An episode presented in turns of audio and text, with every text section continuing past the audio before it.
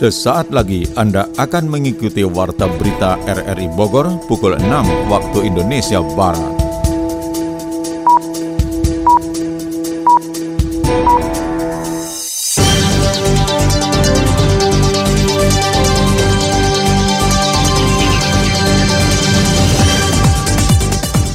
Selamat pagi.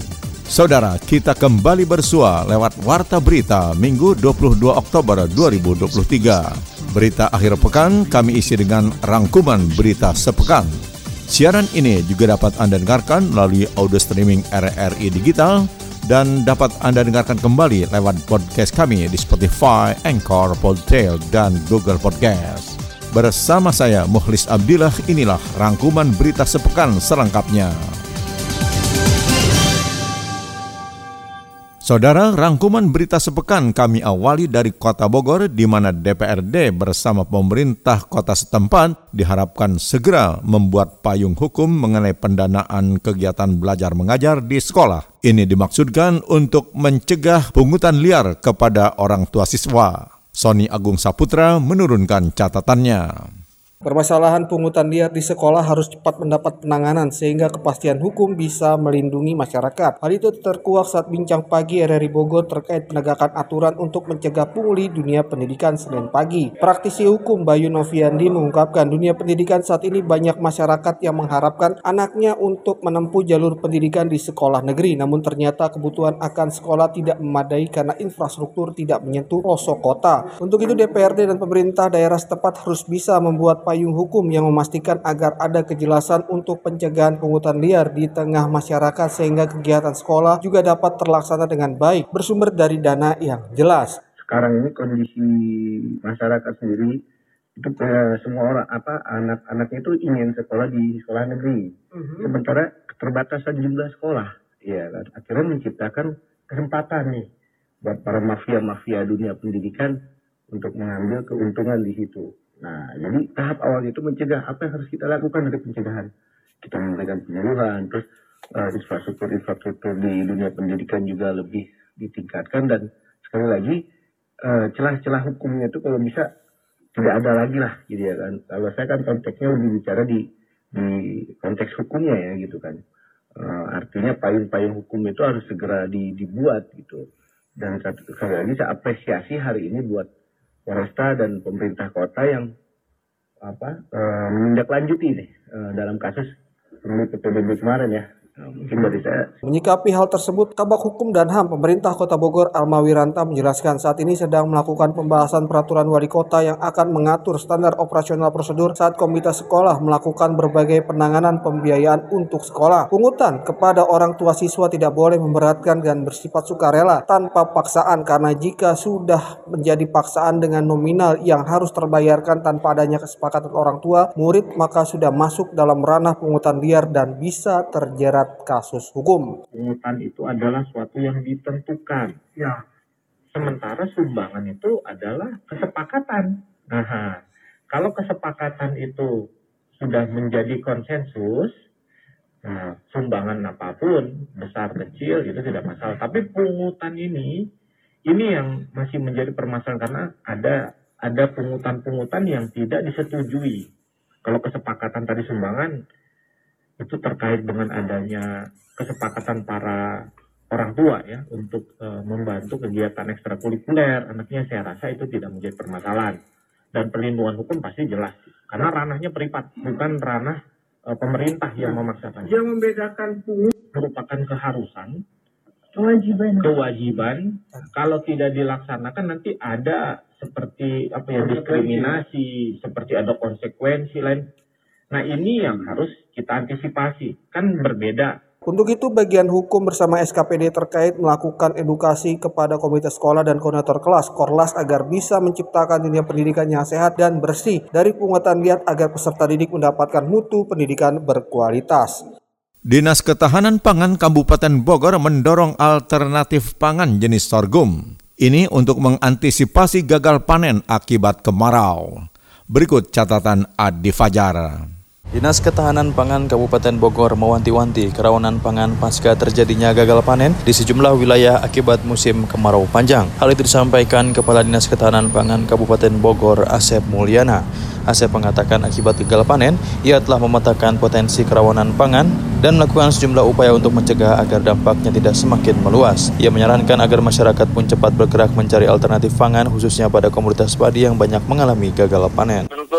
Akan mengurangi pasokan. Kalau pasokan berkurang otomatis kebutuhan warga juga akan tidak terpenuhi gitu. Mudah-mudahan mah yang gagal panen kemarin bisa ada langkah penanganan yang lebih baik dan lebih cepat gitu. Kalau langkah-langkah yang bisa dilakukan oleh masyarakat dengan gagal panen ini tentunya harus mencari alternatif. Alternatif pangan apa yang harus disediakan gitu ya. Karena memang padi ini kan berkurang gitu ya akibat gagal panen ini. Asep mengungkapkan pemerintah tengah mendorong alih pangan masyarakat dengan menanam sorghum sebagai pengganti dari beras untuk kebutuhan sehari-hari. Saat ini sosialisasi terkait pangan sorghum terus dikencarkan kepada masyarakat agar masalah pangan akibat kekeringan ini dapat segera teratasi. Kita juga lagi mensosialisasikan untuk program tahanan pangan ini di kantor dinas kita harus mencari alternatif pangan pengganti beras ini secepatnya karena ada sorghum, ada talas, ada singkong, tanaman umbi-umbian, ya itu kan sebagai alternatif pengganti gitu ya, seperti yang disampaikan oleh Bapak Bupati. Seperti diketahui, seluas 27 hektar lahan pertanian di Kabupaten Bogor mengalami gagal panen. Hal itu disebabkan musim kemarau yang panjang disertai fenomena El Nino yang membuat sejumlah daerah mengalami krisis air. Pemkap Bogor pun terus berupaya melakukan penanganan terhadap wilayah terdampak kekeringan dengan menyuplai air bersih untuk kebutuhan masyarakat. Warga Pabuaran Gunung Sindur, Kabupaten Bogor dikejutkan dengan penemuan sesosok jenazah yang mengambang di Danau Cisawang. Berikut catatan Yofri Haryadi. Sesosok jenazah yang diketahui berjenis kelamin laki-laki dewasa ditemukan mengambang di Danau Cisawang, Desa Pabuaran, Kecamatan Gunung Sindur, Kabupaten Bogor. Korban dilaporkan warga sekitar pukul 5.30 Senin pagi kemarin dan teridentifikasi korban merupakan warga sekitar yang saat itu tengah memancing ikan di kawasan tersebut. Dari keterangan pemeriksaan di lokasi kejadian, Kasih Humas Polres Bogor, Ibtu Desi Triana mengungkapkan, saksi mata mengatakan jenazah yang mengambang tersebut bernama Hendra Wijaya, warga Gunung Sindur, Kabupaten Kabupaten Bogor. Dari keterangan saksi itu pun terungkap sosok jenazah tersebut bersama saksi mancing pada pukul 1 dini hari dan setelah beberapa saksi lainnya pulang, korban diketahui hilang yang diduga terpeleset dan baru mengetahui kabar tersebut pada Senin pagi. Bahwa kejadian pada pukul 1 korban ini masih memancing di tempat yang sama bersama para saksi dari keterangan saksi yang berada bersama korban sebelum korban dinyatakan meninggal dunia dalam keadaan tenggelam. Para saksi korban pulang duluan dan ternyata didatangi kembali diketahui ditemukan ada sesuatu yang mengambang di air dan diketahui yaitu jasad korban. Diduga korban terjatuh karena terpeleset. Korban sudah dalam penanganan medis dan sudah diserahkan ke pihak keluarga dan keluarga menerima kejadian ini sebagai musibah dan tidak berkenan dilakukan otopsi jenazah. Tidak ditemukan adanya tanda-tanda kekerasan. Begitupun pakaian dan isi tas yang dibawa korban tidak ada yang hilang. Keluarga korban menolak untuk dilakukan otopsi jenazah dan menerima keadaan jenazah sebagai musibah. Peristiwa Peristiwa terjadi dikarenakan korban terpleset dan tenggelam di tepi danau dan tidak dapat menyelamatkan diri di saat sejumlah pemancing di danau itu sudah kembali pulang. Polresta Bogor Kota menerjunkan 750 personil ditambah sekitar 4.500 personil gabungan untuk melakukan antisipasi kerawanan pemilu di Kota Bogor, seperti dilaporkan Sony Agung Saputra. Forum Komunikasi Pimpinan Daerah Kota Bogor menggelar apel gelar pasukan dalam pengamanan pemilu 2024 di Gor Paciran Selasa pagi. Wali Kota Bogor Bima Arya mengungkapkan saat ini penting untuk menjaga suasana aman dan damai pada semua tahapan pemilu 2024 karena Bogor menjadi salah satu barometer keamanan nasional dengan adanya aktivitas Presiden Joko Widodo. Semua agenda pemilu harus mendapat kewaspadaan dari seluruh unsur kewilayahan TNI Polri dan pemerintah daerah bersama penyelenggara pemilu sehingga jangan sampai sampai ada potensi konflik yang dibiarkan menjadi besar khususnya Bogor yang masuk dalam wilayah Jabodetabek. Kota Bogor ini kan VVIP-nya karena domisili presiden, juga kegiatan VVIP, ada tamu negara, ada pimpinan negara di sini. Nah, karena itu menjadi target utama biasanya kalau ada aksi-aksi massa ya. Nah, saya kira itu yang paling utama yang harus kita antisipasi. Yang kedua tentu karena Bogor ini juga berdekatan ya menjadi bagian dari Jakarta megapolitan, maka stabilitas di Kota Bogor juga sangat menentukan stabilitas di Jakarta dan sekitarnya. Jadi kita punya pengalaman dalam membangun sistem berkoordinasi berkolaborasi, ya kita rapatkan barisan dan saya optimis bahwa bersama-sama Forkopimda ini kita bisa mengantisipasi segala bentuk uh, potensi kerawanan Kaptipmas. Sementara itu Kapolresta Bogor Kota Kombes Pol Bismo Teguh Prakoso menjelaskan antisipasi kerawanan sudah berlangsung di semua bagian Kota Bogor. Sinergitas TNI Polri dan pemerintah daerah sudah terlihat dan siap untuk bergerak jika ada potensi konflik untuk bisa segera melakukan penanganan dengan pendekatan sosiologis dan dialogis. Untuk pengamanan pemilu polisi menerjunkan 750 orang personil bergabung dengan sekitar 4.500 personil gabungan yang sudah bersiaga melakukan antisipasi semua kerawanan pemilu. Selasa tanggal 17 Oktober ini kita baru saja melaksanakan apel. Gelar pasukan operasi mantap berata Lodaya untuk pengamanan pemilu 2023 sampai 2024 nanti sampai tanggal 20 Oktober 2024 ya. Nah ini kesiapan baik itu dari Polresta Bogor Kota, kemudian dari TNI, kemudian dari pihak Pemkot, hadir pula dari Linmas juga ya beserta seluruh elemen masyarakat. Nah ini sebagai wujud kita siap mengamankan ya, pesta demokrasi. Nah rangkaian yang harus kita amankan mulai dari distribusi logistik, ya, logistik pemilu, kemudian KPU, kantornya, kemudian Bawaslu, kemudian gudangnya, ya, gudang logistik, ya, kemudian sampai ke PPK, sampai ke PPS, semua harus kita amankan. Insya Allah semuanya aman. Alhamdulillah. Berkat dukungan dari seluruh warga masyarakat Kota Bogor dan seluruh Forkopimda Kota Bogor. Masyarakat dihimbau membantu aparatur TNI Polri dan pemerintah daerah dalam menjaga keamanan dan kedamaian dengan tidak terpancing kabar atau informasi yang belum jelas kebenarannya sehingga suasana tenang dapat tercipta di Kota Bogor. Sementara itu, untuk mengamankan pemilu 2024 di Kabupaten Bogor, 1.500 personil gabungan Polres dan Kodim akan diterjunkan. Selengkapnya dilaporkan Yofri Haryadi.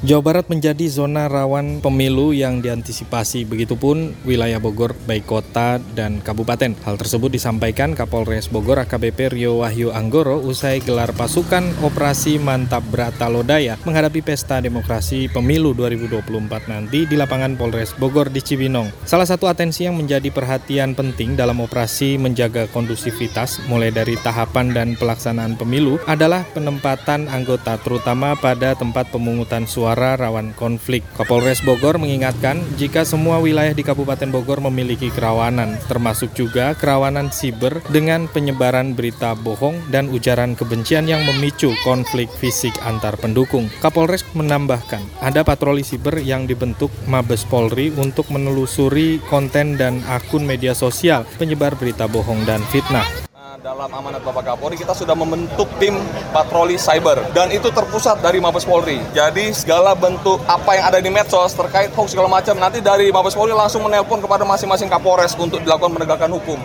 Jadi langsung direktif dari yang dipimpin oleh Bapak di Kadif TIK sama di Cyber langsung turun ke bawah langsung ke Kapolres agar melakukan penegakan hukum. Di saya meminta kepada seluruh masyarakat setiap menerima impor, informasi apa pun harus benar-benar dicerna, dipikir baru didistribusikan. Jangan asal forward, jangan apa segala macam. Tolong dijaga semuanya karena kalau teman-teman masyarakat juga ikut turut serta itu akan tidak baik. Kami juga tidak ingin dibenturkan dengan masyarakat. Ada 1.500 lebih personel yang diterjunkan untuk pengamanan kondusivitas pemilu selama satu tahun nanti. Operasi dilakukan hingga pelantikan presiden dan dilanjutkan pada pelaksanaan pemilihan kepala daerah akhir 2024 nanti. Sementara itu Komandan Kodim 0621 Letkol Cavalry Gangan Rus Gandara menyebutkan pihaknya akan menerjunkan 726 personel yang siap membantu pendistribusian logistik hingga daerah terpencil yang tidak dapat dijangkau roda 2 dan 4 dengan berjalan kaki. Setiap-setiap TPS, di setiap-setiap TPS rawan yang tadi disampaikan oleh Kapolres bahwa seluruhnya kita anggap rawan agar kita dapat mengamankan dengan tulus dan ikhlas. Juga kita akan mengamankan distribusi pendistribusian logistik uh, secara menyeluruh sampai dengan tempat-tempat yang tidak terjangkau oleh roda 4. Ya, saya sudah pernah sampaikan kepada kawan-kawan sekalian bahwa kita Polres dengan Kodim akan siap untuk mendistribusikan dan mengamankan logistik sampai dengan jalan kaki. Sampai dengan jalan kaki apabila memang ada TPS yang tidak bisa dijangkau roda 4 dan roda 2. Itu akan tetap kita amankan sampai dengan pemilihan selesai. Hingga saat ini belum ada laporan yang diterima baik dari Gakumdu Pemilu yang diketuai oleh Kejaksaan Negeri Kabupaten Bogor terkait laporan dan pelanggaran dalam tahapan pemilu di Kabupaten Bogor. Kegiatan operasi Mantap Brata Lodaya Polres Bogor juga dihadiri Kepala SKPD Kabupaten Bogor dan Lanut ATS dan Kepala Kejaksaan serta Ketua Pengadilan Negeri Kabupaten Bogor serta perwakilan organisasi kemasyarakatan dan partai politik. Tunggu mas Paket yang mana ya? Oh skincare Dua paket lagi kapan nyampe ya? Halo sepatu diskon nih, buy one get one loh. Beli gak? Ih, baru beli bulan kemarin. Tapi mayan sih ya, bayar satu dapat dua sepatu. Cus deh. Ibu kos ngechat lagi. Bayar kos bulan ini jangan telat ya, Din. Aduh, mana uangnya udah dipakai buat liburan. Hidup itu murah, gaya hidup itu yang mahal. Pilihannya, kita yang mengendalikan uang atau uang akan mengendalikan kita. Saudara, Anda tengah mengikuti rangkuman berita sepekan dari Radio Republik Indonesia Bogor. Pemprov Jawa Barat masih melakukan penelusuran kasus pencemaran Sungai Cilengsi yang mengakibatkan air menghitam dan bau. Pemprov meminta dukungan dan peran serta masyarakat untuk memberikan bukti konkret pelaku pencemaran sungai. Catatan selengkapnya disampaikan Adi Fajar. Permasalahan pencemaran Sungai Cilengsi belum tuntas usai sungai di perbatasan Kabupaten Bogor dan Kota Bekasi itu tercemar limbah yang menyebabkan airnya menghitam dan bau. Pemerintah Provinsi Jawa Barat pun kini masih terus melakukan penelusuran terhadap kasus tersebut. Penjabat Gubernur Jawa Barat B. Mahmudin meminta dukungan dan peran serta dari masyarakat untuk memberikan bukti konkret terhadap oknum pelaku pencemaran sungai agar pemerintah bisa menindak tegas. Pasalnya kata B selama ini sudah banyak aduan masuk dari masyarakat namun belum ada barang bukti yang memperkuat untuk menetapkan sanksi bagi pelakunya. B menekankan saat ini yang perlu didorong ialah bagaimana pemerintah daerah bekerja sama dengan masyarakat melakukan pencegahan agar kejadian serupa tidak terjadi kembali. Yang penting itu pencegahannya seperti apa? Beberapa kali di beberapa termasuk di Bekasi dan di Cilengsi itu yang sulit itu pembuktiannya itu barang bukti yang sulit sekali. Jadi kita tahu ada e, limbah di Cilengsi masyarakat sudah mengadukan berkali-kali ke kami. Cilengsi Bekasi tapi tetap. Karena barang buktinya ya Pak secara hukum itu sulit sekali membuktikan.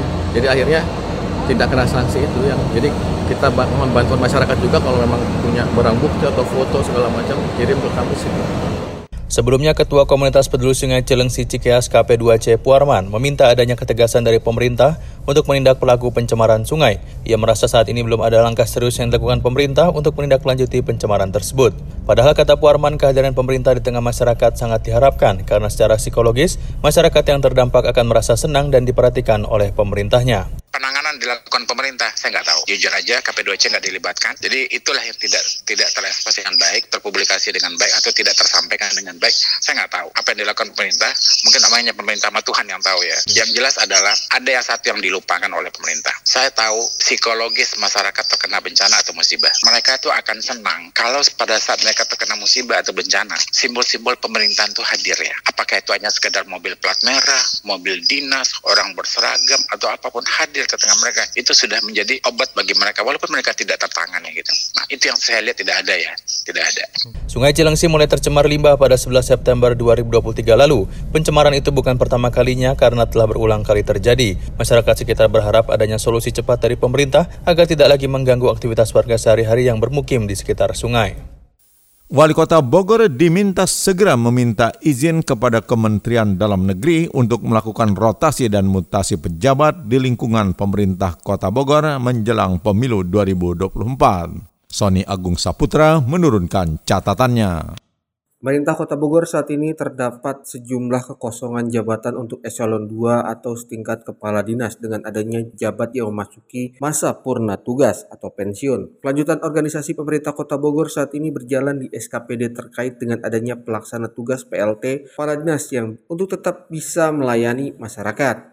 Ketua Komisi 1 DPRD Kota Bogor Heri Cahyono mengungkapkan kebutuhan organisasi memang harus cepat tertangani dengan adanya kepala dinas atau staf ahli yang memasuki masa purna tugas. Untuk itu pemerintah Kota Bogor melalui Wali Kota Bogor harus cepat mengambil kebijakan untuk meminta izin kepada Kementerian Dalam Negeri karena saat ini untuk rotasi dan mutasi menjelang pemilu 2024 mengharuskan hal tersebut. Pejabat yang ada di pemerintah Kota Bogor harus tetap mendapatkan jenjang karir yang jelas meski saat ini memasuki tahun pemilu sehingga roda organisasi pemerintah Kota Bogor tetap berjalan dengan adanya regenerasi kepemimpinan daerah. Kan yang, yang yang terjadi kekosongan akibat dari berakhirnya masa jabatannya. Hmm.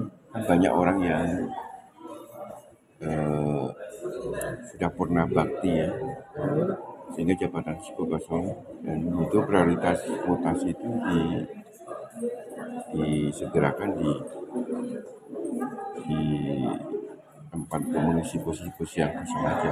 Jika harus minta restu Kemendagri harus segera ya? Iya, dilakukan.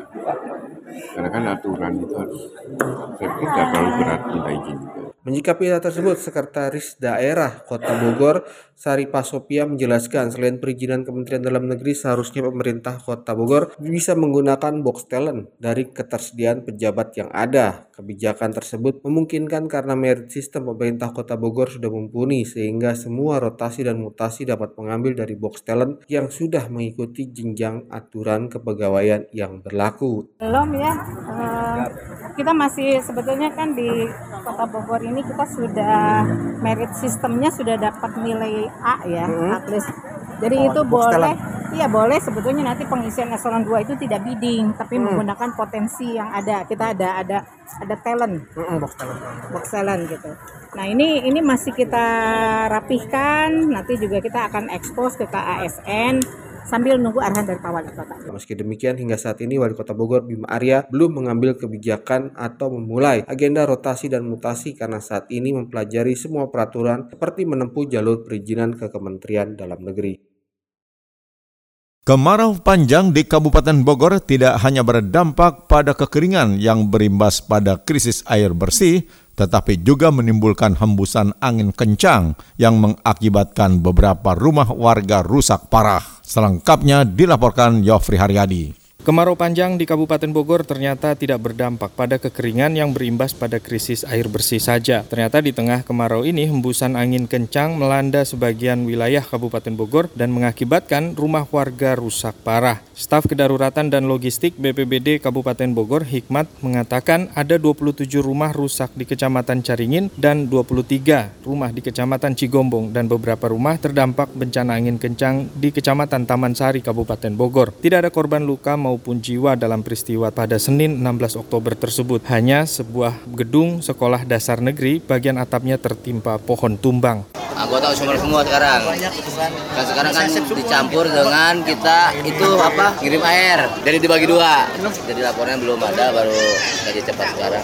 Di Taman Sari? Taman enggak Cigombong sama yang wilayah situ aja. Cigombong terus di Jeruk tapi ya dua-dua desa sih dua desa. dua desa gitu. Tapi belum belum tahu ya baru dikaji cepat sekarang nanti hasilnya belum ini Rumah dengan atap yang rapuh, berbahan asbes dan bambu yang dipaku rentan, rusak terkena terpaan angin kencang. Sementara di sisi lain BPBD juga berupaya menghemat penggunaan air bersih untuk mendistribusikan ke zona rawan kekeringan di Kabupaten Bogor. Dalam kunjungan kerjanya di Kecamatan Kelapa Nunggal, Kabupaten Bogor, Bupati Iwan Setiawan menginstruksikan untuk membagikan toren air di daerah krisis air bersih. Toren tersebut akan diisi tidak hanya dari PMK Bogor namun juga CSR dari perusahaan swasta yang membantu krisis air bersih kepada warga. Ya sumurnya udah kering, kadang ada, kadang tidak ada, ini daerah rendah, tapi tadi juga kami langsung kirim uh, toren ya 8.000 liter ke Bantar Jati menginventarisasi jangan sampai tangkinya nyala, tapi bagikan dulu torrentnya nanti biar tangkinya keliling biar durasi waktunya cepat. Tapi eh, mudah-mudahan sih eh, di sini eh, sumbernya masih satu dua hari ada tiga harinya nggak ada katanya gitu. Eh, masih bisa lah kita bantu sebagian seba- yang sebagian lagi eh, nunggu ada air yang mungkin nanti diatur oleh kadis dan camat. Pesan peran dari swasta sendiri pada di sini kan Tim reaksi cepat BPBD Kabupaten Bogor sudah melakukan penanganan pada korban angin kencang di wilayah itu dan sebagian besar rumah yang atapnya tersapu angin dapat kembali ditempati oleh penghuninya. Sementara pendistribusian air bersih masih dilakukan tanpa mengenal waktu pada warga yang membutuhkan air bersih. Kemenkumham menyebut pencemaran di Sungai Cilengsi merupakan pelanggaran hak asasi manusia. Kita simak catatan Adi Fajar.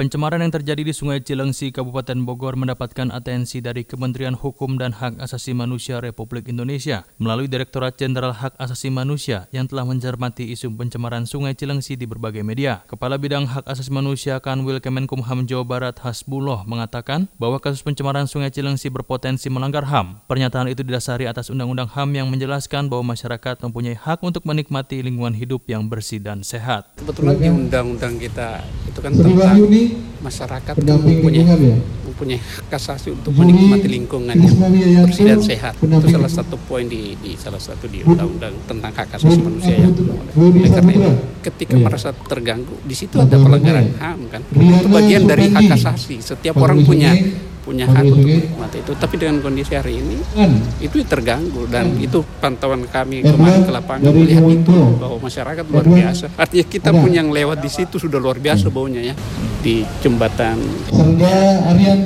Dan itu kan kompleks orang mewah ya. Bagi saya itu orang menengah ke atas Dalam Perpres 60 tahun 2023, Hasbullah juga menerangkan bahwa perusahaan memiliki kewajiban untuk menjaga lingkungan dengan melakukan pengawasan serta pengendalian. Pemerintah juga memiliki tugas melindungi hak asasi masyarakat di sekitarnya agar tidak ada pelanggaran lingkungan yang dapat berdampak terhadap masyarakat. Karena menurut Hasbullah, ke depan jika ada perusahaan yang melakukan tindakan pencemaran lingkungan akan masuk dalam daftar hitam yang diketahui oleh dunia. ada Perpres nomor 60 tahun 2023 ini baru di, ditandatangani Presiden itu tentang strategi nasional bisnis dan HAM.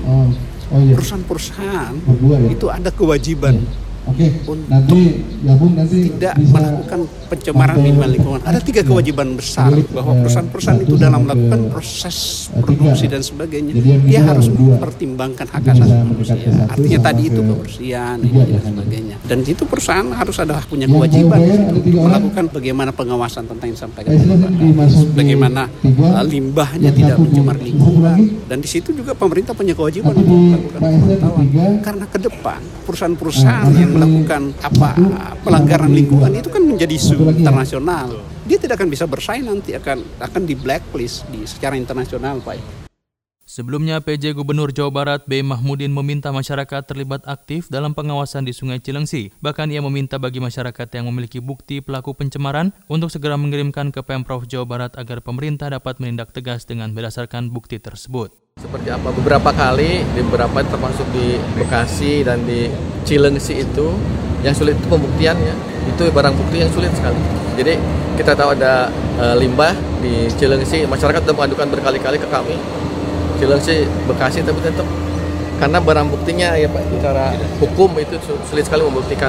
Jadi akhirnya tidak kena sanksi itu yang jadi kita bantuan masyarakat juga kalau memang punya barang bukti atau foto segala macam kirim ke kami sini. Saat ini pemerintah Kabupaten Bogor telah membentuk Satgas Sungai Cilengsi sebagai respon dari pencemaran sungai yang sering terjadi. Masyarakat berharap peran Satgas dapat dimaksimalkan agar kasus pencemaran serupa tidak terulang kembali karena banyak merugikan masyarakat. Menghadapi inflasi pangan, masyarakat diharapkan memulainya dengan membiasakan diri memanfaatkan pangan non-beras. Kita simak catatan Yofri Haryadi. Kenaikan harga pangan di Kabupaten Bogor masih terkendali. Akan tetapi antisipasi menghadapi inflasi pangan harus dimulai dengan membiasakan pemanfaatan pangan non beras yang dinamakan diversifikasi pangan. Deputi Penganekaragaman Konsumsi dan Keamanan Pangan Badan Pangan Nasional Andriko Noto Susanto saat menghadiri peringatan Hari Pangan Sedunia tingkat Kabupaten Bogor di Cibinong mengatakan pemerintah pusat memproteksi ancaman inflasi pangan tersebut dengan menyediakan lebih dari 21 juta ton beras yang akan diberikan kepada penerima penerima manfaat, yakni kelompok rentan, terdampak, dan miskin. Bantuan stabilitas pasokan dan harga pangan SPHP ini pun sudah terdistribusikan melalui retail dan diperluas di berbagai wilayah di Indonesia termasuk Kabupaten Bogor. Eh, sekarang pemerintah, ya pemerintah pusat, Pak Presiden eh, sedang gencar-gencarnya melakukan realisasi bantuan pangan berupa 10 kg beras kepada kelompok penerima manfaat seluruh Indonesia jumlahnya 21 juta 353 ribu selama tiga bulan ke depan. Jadi tiga bulan sebelumnya sudah kita lanjutkan tiga bulan ke depan September, Oktober, November itu 10 kg beras kepada masyarakat keluarga penerima manfaat. Tapi juga ada bantuan pangan berupa satu ekor ayam dan 10 butir telur kepada keluarga resiko stunting untuk bulan September, Oktober, November. Jadi dua bantuan ini kita harapkan dapat dikawal dengan baik, kemudian dapat diterima dengan baik, agar apa? Agar masyarakat di saat kondisi harga pangan mulai agak naik bisa mendapatkan eh, bantuan dari pemerintah. Pemanfaatan sumber karbohidrat non beras juga menjadi salah satu antisipasi jika terjadi lonjakan harga pangan yang ekstrim. Berdasarkan data statistik, inflasi yang terjadi di Indonesia salah satu komponen tertingginya adalah pada kenaikan harga pangan. Bupati Bogor Iwan Setiawan menambahkan cadangan beras lokal yang dimiliki masih tersedia untuk menghadapi kenaikan harga pangan hingga akhir tahun ini. Cadangan sekarang ada 400 ribu ton. Ini ada yang sudah terpakai ya. Kurang lebih sekarang tinggal 300 ribu ton. Ini untuk jaga-jaga nanti situasi saat ada situasi yang paceklik kayak gini, ya kita akan digabung dengan pusat. Kan kita kerjasama dengan Bulog juga. Jadi sampai hari ini eh, beras kita ada di sini. Uh, suatu waktu kalau memang membutuhkan, tinggal pakai surat dari Dinas Ketahanan Pangan, bisa dikeluarkan peruntukannya untuk bencana. Konsumsi pangan beragam, bergizi, seimbang, dan aman B2SA menjadi jalan alternatif bagi pola konsumsi masyarakat yang semula adalah untuk kenyang menjadi bernutrisi dan sehat. Penerapan diversifikasi pangan, tutur Bupati Wan Setiawan juga mengurangi ketergantungan masyarakat terhadap beras sehingga masyarakat memiliki banyak pilihan untuk memenuhi kebutuhan pangan sehatnya.